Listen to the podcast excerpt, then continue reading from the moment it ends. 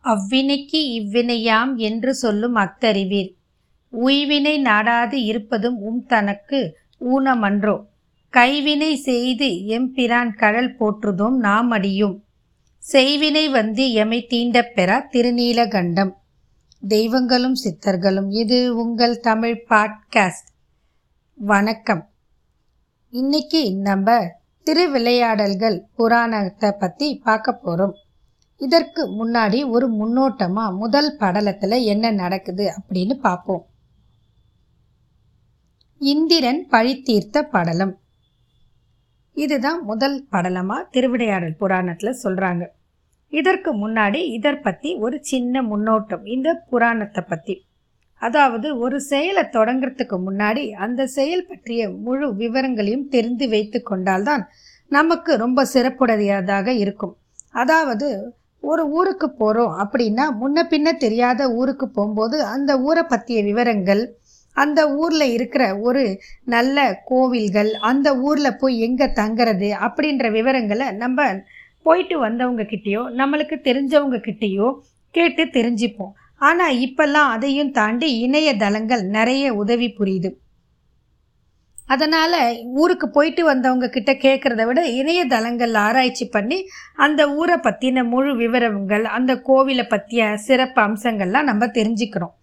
இப்படி அங்கே தெரிஞ்சுக்கிட்டு போகிறது நமக்கு போயிட்டு வரத்துக்கு நம்ம பயணத்துக்கு ரொம்ப சுலபமாக இருக்குது.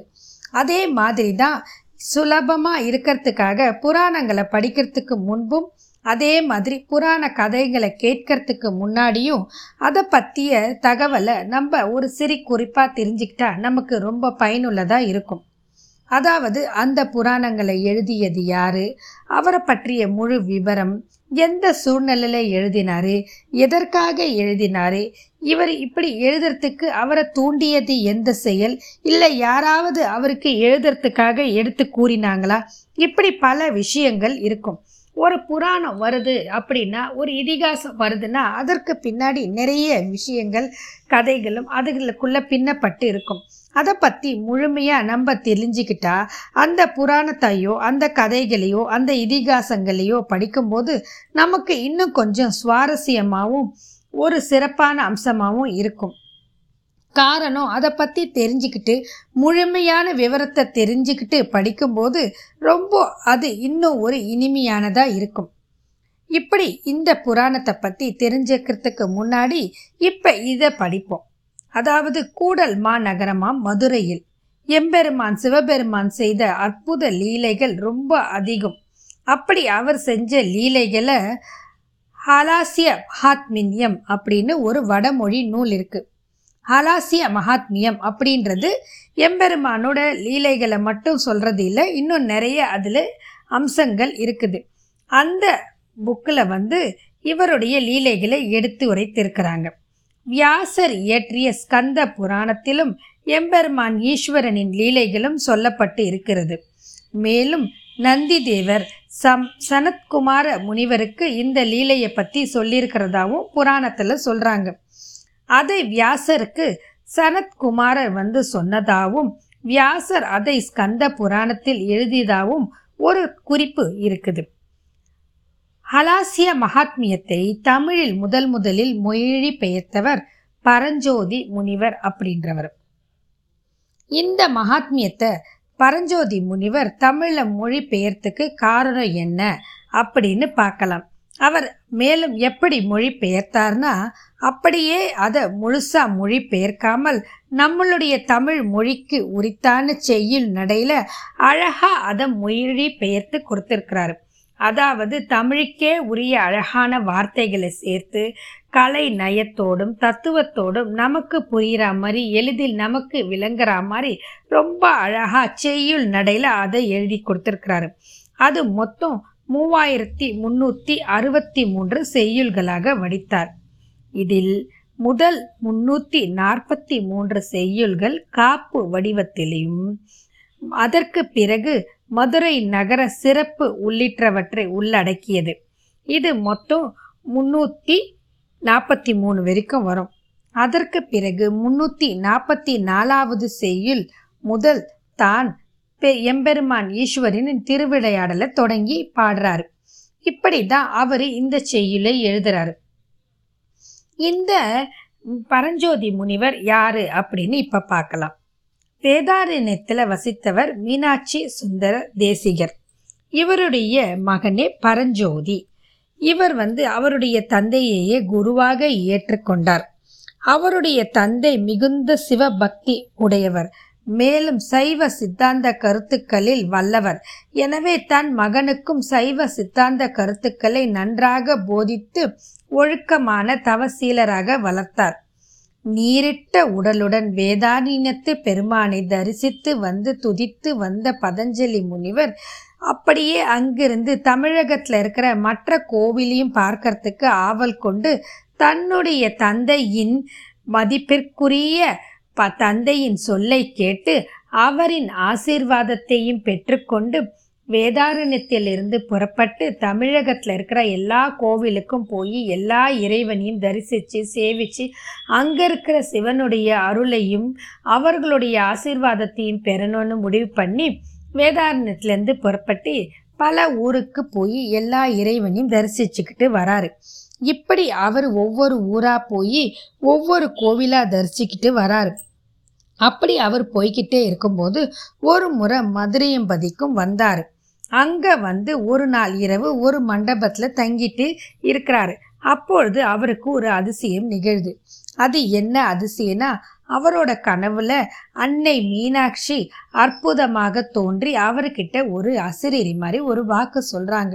அவங்க என்ன சொல்கிறாங்கன்னா சிவபெருமான் அந்த நகரத்தில் நிகழ்த்திய லீலைகளை அழகு தமிழில் பாடும்படி அவருக்கு உத்தரவிட்டார். இந்த மாதிரி அவருக்கு உத்தரவு வந்தவுடனே அவர் என்ன செஞ்சிருப்பாருன்னு பார்க்கலாம். அன்னையின் திருக்காட்சி கண்ட பரஞ்சோதி முனிவர் ரொம்ப ஆனந்தப்பட்டு துள்ளி குதித்து எழுந்தார். உடனே அவர் முடிவு பண்ணிட்டார். தெல்ல தமிழில் இனிய பாடல்களை வடித்து கொடுத்தார். இதுவே திருவிளையாடல் புராணம் வரத்துக்கான முக்கிய காரணமாக சொல்லப்படுது. இதில் மொத்தம் அறுபத்தி நான்கு படலங்கள் இருக்குது. இதில் முதல் பதினெட்டு படலங்கள் மதுரை காண்டம் என்றும் பத்தொம்போதுலேருந்து நாற்பத்தி எட்டு வரை வரை படலங்கள் கூடர் காண்டம் என்றும் நாற்பத்தி ஒம்போதுலேருந்து அறுபத்தி நான்கு வரை வர படலங்கள் திருவாலவாய் காண்டம் என்றும் பெயர் பெற்றுள்ளன. பிரம்மா ஒரு முறை ஒரு தராசு தட்டில் கைலாயத்தை ஒரு தட்டிலும் மதுரையம்பதியை ஒரு தட்டிலும் வைத்து நிறுத்தினார்.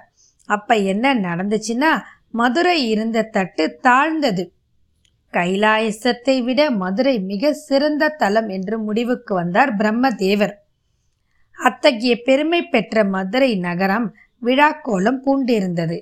காரணம் என்னன்னா திருவிளையாடல் புராணத்தை அரங்கேற்ற பரஞ்சோதி முனிவர் தயாராகி விட்டார் என்ற செய்தி மக்கள் அனைவருக்கும் சொல்லப்பட்டது. மக்கள் அனைவரும் சுந்தரேஸ்வர பெருமானின் திவ்ய லீலைகளை கேட்பதற்கு வரவேண்டும் என்று பாண்டிய மன்னனின் சார்பில் பறையறித்து தெரிவிக்கப்பட்டது. தேரோடும் வீதிகளை மக்கள் கோமயம் தெளித்து சுத்தமாக்கினார்கள். அலங்கார வளைவுகள் அமைக்கப்பட்டன. வாழை மரத் தோரணங்களை மக்கள் தங்கள் இல்லங்கள் தோறும் முன்பு கட்டி வைத்தார்கள்.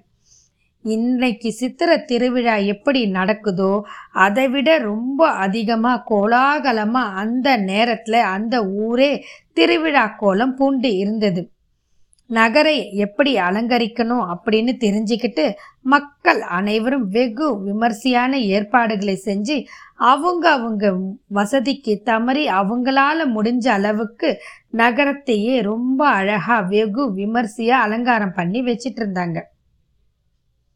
இந்த விபரத்தையெல்லாம் அறிந்து வெளியூர்ல இருந்தெல்லாம் சிவனடியார்களும் மக்களும் மதுரையை நோக்கி ஈக்கள் தின் பண்டத்தை மொய்ப்பது போல் அங்கு வந்து மொய்த்தனர். எங்க பார்த்தாலுமே சிவனடியார் கூட்டம் மக்கள் வெள்ளம் எல்லார் வாயிலையும் சிவாய நம என்ற திருமந்திரம் ஒலித்து கொண்டே இருந்தது. கேட்கறதுக்கே ரொம்ப திவ்யமா இருந்தது. திருவிளையாடல் புராணம் அரங்கேற்றத்தை நடத்த பெரிய மண்டபம் வேண்டும். என்ன செய்யலாம் என்று அமைச்சர்களும் ஆலோசித்தார்கள். அவர்கள் அனைவரும் ஆலோசித்து அரசரிடமும் அதை பற்றி சிறிது நேரம் கலந்து ஆலோசித்தார்கள். பிறகு எல்லோரும் ஒன்று கூடி கோயிலுக்குள் இருக்கும் ஆயிரங்கால் மண்டபத்தில் ஆயிரக்கணக்கான மக்கள் அமரலாம். மண்டபத்துக்கு வெளியேயும் மக்களை கூட செய்யலாம் என்று அடிப்படையில் மண்டபத்தை சீரமைத்தனர். அலங்கார மேடை ஒன்றில் பட்டு கம்பளம் விரிக்கப்பட்டு பரம்ஜோதியார் எழுதிய திருவிளையாடல் புராண ஓலைச்சுவடிகள் வைக்கப்பட்டிருந்தன. பரஞ்சோதியார் விழா மேடைக்கு வந்தார். அந்த நேரம் பார்த்து திரு சங்குகள் முழங்கின. முரசுகள் ஆர்பரித்தன மங்கள வாத்தியங்கள் முழங்கின. பாண்டிய மன்னர் பரம்ஜோதியாரை எதிர்கொண்டு வரவேற்று பொன்னாடை போர்த்தி அவருக்கு வணக்கம் செலுத்தினார். அதற்கு பிறகு அனைவரும் அன்னை மீனாட்சியின் சன்னதிக்கு போனாங்க. கற்பூர ஒளியில் மரகத வள்ளி மீனாட்சி தகதகவனை ஜொலித்து ஆசிர்வதித்தாள். அடுத்து சுந்தரேஸ்வர பெருமானின் சன்னதிக்கு சென்று அரங்கேற்றம் மிக சிறப்பாக அமைய வேண்டும் என்று பிரார்த்தித்துக் கொண்டார்கள். பரஞ்சோதி முனிவர் அதற்கு பிறகு மண்டபம் திரும்பி விநாயக பெருமானை மனதில் எண்ணி கணீர் என்ற குரலில் திருவிளையாடல் புராணத்தை சொல்ல ஆரம்பித்தார்.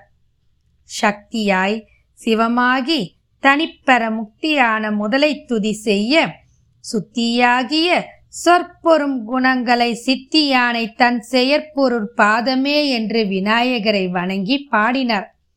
தொடர்ந்து மதுரையின் சிறப்பும் புராண வரலாறு ஆகிய முன்னுரைக்கு பின் மதுரை மீனாட்சியம்மன் கோயிலில் உள்ள பொற்றாமரை குளத்தின் சிறப்பையும் அழகாக எடுத்து சொன்னார்.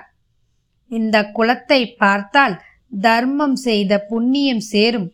தீர்த்தத்தை தொட்டால் செல்வம் பெருகும். முழுகி எழுந்தால் மோட்சம் கிட்டும் என்று அவர் அழகாக எடுத்து வர்ணித்தார். இதற்கு பிறகே இந்த முக்கியமான பகுதிக்கு அவர் சென்றார். அதாவது இந்திரன் பழி தீர்த்த படலம். இதை பற்றி இப்பொழுதுதான் அவர் சொல்ல ஆரம்பித்தார். இதை பற்றிய பதிவை நாம் மற்ற பதிவில் சந்திப்போம். இப்பொழுது இந்த பதிவு இத்துடன் இனிதே நிறைவு பெறுகிறது. வாழ்க வளமுடன்.